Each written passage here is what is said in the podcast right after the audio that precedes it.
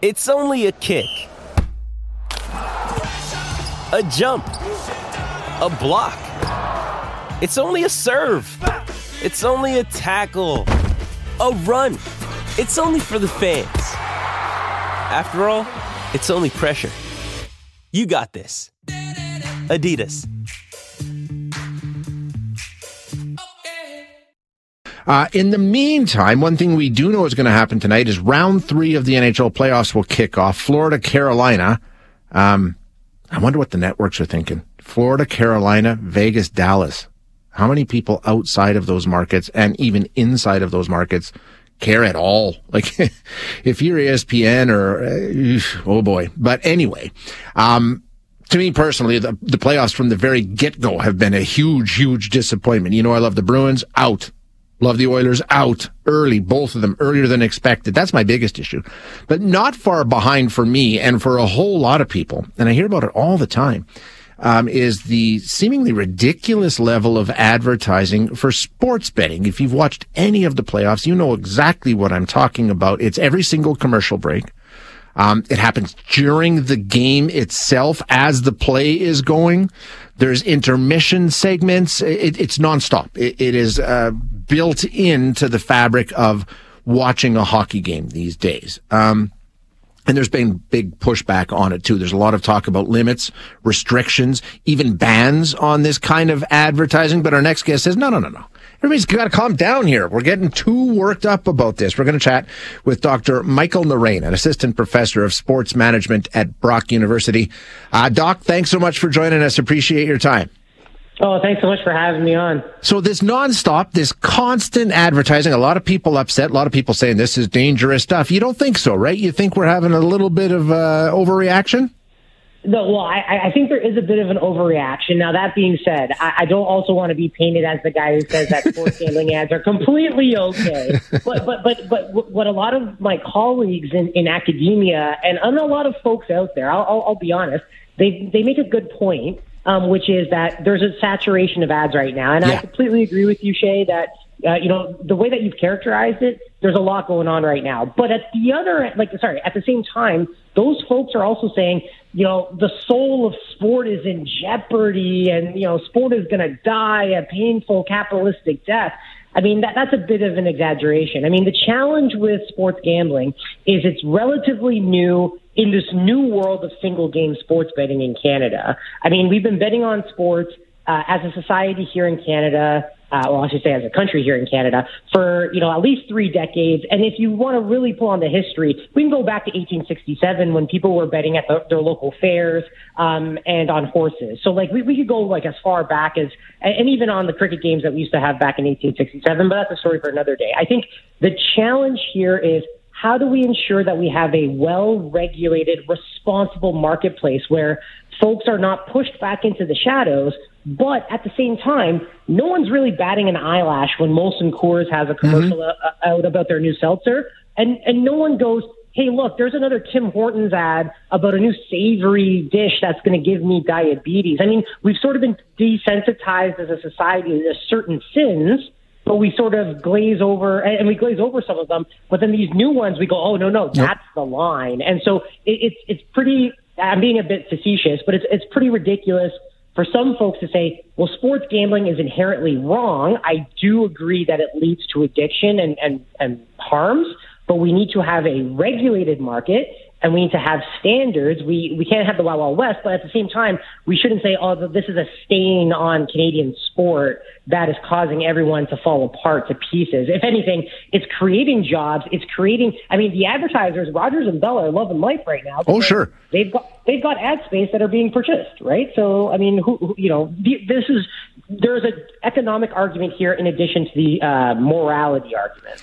Well, and, and, you make a good point. When it comes to the morality argument, we sort of pick and choose, right? Like we have said, hey, tobacco? No, no, we're not doing that anymore. No more advertising tobacco. Alcohol? Yeah, okay, we'll continue. You're right. It's sort of, there's, there's no clear, and is it addiction? Well, they're both addictive. So, I mean, we don't really have a clear line as to what's okay and what isn't.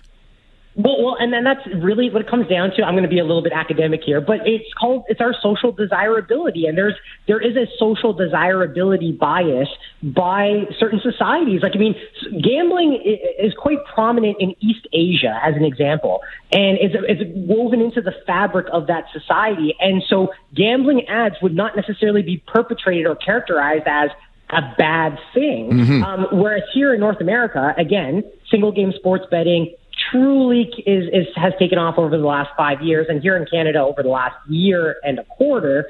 Um, uh, and so, you know, it hasn't really been woven into our social fabric. But again, yeah, there was a time and place where tobacco, and I don't agree with this, but tobacco was socially desirable. It is no longer deemed socially desirable. There was mm-hmm. a time and place where cannabis was deemed socially undesirable, and now it's deemed desirable. But so, you can't advertise you know, for it.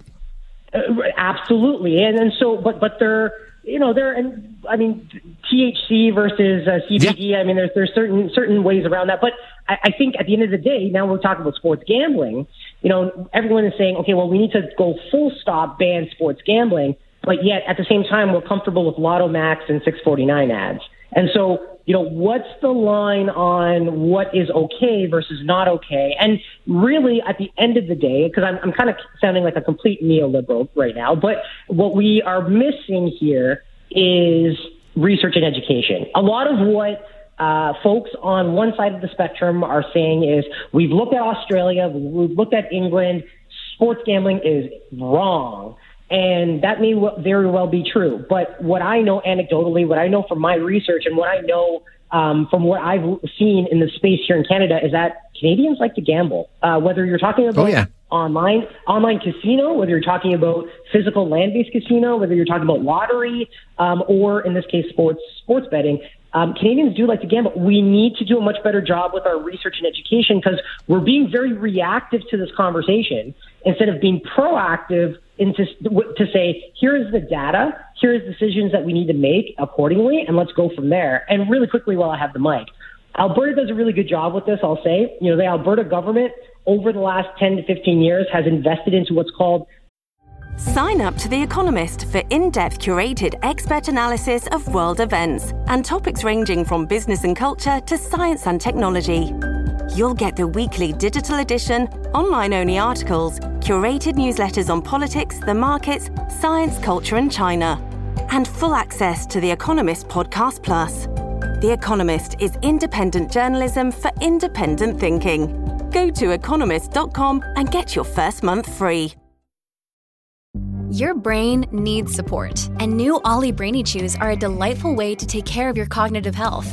Made with scientifically backed ingredients like Thai ginger, L-theanine, and caffeine, Brainy Chews support healthy brain function and help you find your focus, stay chill, or get energized. Be kind to your mind and get these nootropic chews at olly.com. That's O L L Y.com. These statements have not been evaluated by the Food and Drug Administration. This product is not intended to diagnose, treat, cure, or prevent any disease the Alberta uh, Gambling Research Institute. It's a trifecta of Lethbridge, Calgary, and uh, and U of A. Um, and there are a lot of researchers at at, at Agri who uh, work on this stuff. Here in Ontario, we had one of the most robust research and education um, arm's length departments, we'll, we'll call it, or programs, up until 2019 when the government paused it and it hasn't come back. And so you can't say that we need to do things unless you have the research to support what it is that you need to do. So anecdotally, someone may say, well, you know, when I watch Hockey Night in Canada, it sucks uh, because I'm seeing all these ads and all these segments. But is it actually affecting the 15 year old kid? Is it actually right. creating harm for a 27 year old uh, racialized uh, member of our society? Or is it providing choice to the consumer that they've so sorely needed and uh, not pushing them back into the shadows where they're gambling illegally without responsible gambling uh, habits. What, and I don't know if this, you can reject it soundly if you want to. What about the fact that we're actually advertising for um, a vice, if you will, about the game during the game. You know what I mean? Like there's that direct tie to the actual product that's being sold is part of the product we're consuming. I mean, it's, it's different. You can have a beer anytime, but to gamble on this game, you're watching the game right now. Does that tie make it any different? Does that affect it at all? Yeah, it, it definitely does. And so, I, I, again, I don't want to characterize myself as I'm very pro. Well, I mean, I am pro uh, legalized, regulated sports gambling, but I'm certainly against a few of the things that have been mentioned, including, you know, active athletes being a part of this. I mean, we, we lamented yeah, Pete yeah. Rose for years. And Pete Rose isn't in the Hall of Fame in, in Cooperstown because of yep. the fact that he, he bet on sports. Um, and so for me, it's really hard to see guys like Connor McDavid and Auston Matthews. Um, I'm comfortable with retired athletes personally. Um, I I think you know if Wayne wants to shill, if if you know uh, uh, Georges St Pierre wants to shill mm-hmm. out, I mean that's that's their prerogative. They don't have an impact on the game, but coaches, athletes, officials, that that to me is, is the line that needs to be drawn. Okay. And I would also, sort of antithetical to what I've been saying for the last three minutes, um, is actually look at what they do in Australia and England, which is once the game starts, no more betting. So so uh, now this is an arbitrary number, but you know, 7 p.m. 10 uh, sorry 7 p.m. Eastern, I should say, um, you know, 4 p.m. Pacific tends to be the standard. This is when sports begins in North America. Um, you know, if, if if the CRTC or the government of Alberta or the in this particular case the government of Ontario said no sports ads after 7 p.m. Eastern, yes, because that's when live sports. That's when the games are on. Yeah.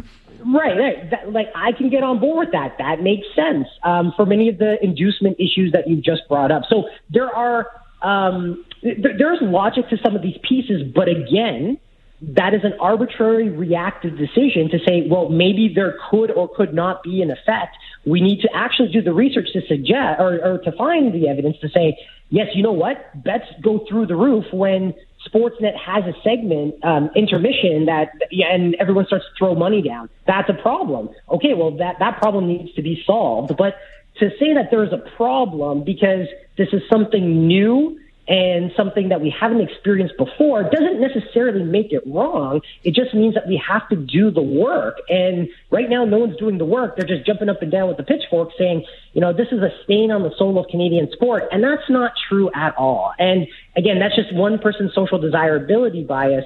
Uh, overcoming, overshadowing another person's social desirability mm-hmm. bias. And at the end of the day, I personally want to give consumers choice and give consumers choice in a well regulated market, not a marketplace that operates in the shadows.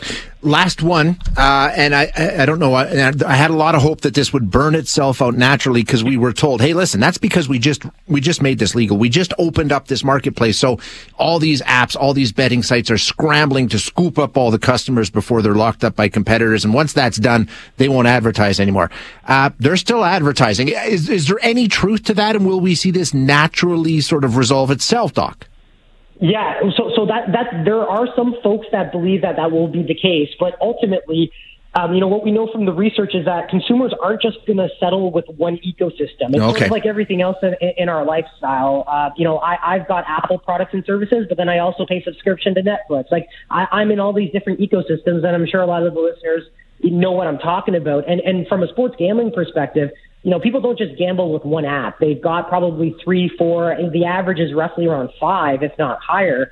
And so you're still going to see ad. I mean, when Royal Bank gets a new client, do they say, okay, we're going to stop advertising now? No, they want to they want to take away uh, clients from the from the competition. And so, you know, I, I do suspect there will be some slowdown, but there's also going to be a lot more mergers and acquisitions that are going to happen over the course over the course of the next three to four years. It's a bit like cannabis where you know it was the wild wild west at the very beginning, and eventually it's kind of smoothed out um, in various jurisdictions. At least I can speak for Ontario in that respect. But what I will say is, you know, in terms of the ad spend, the ad buys, you know, all these sorts of things, unless you put in the regulations, unless you make them explicit.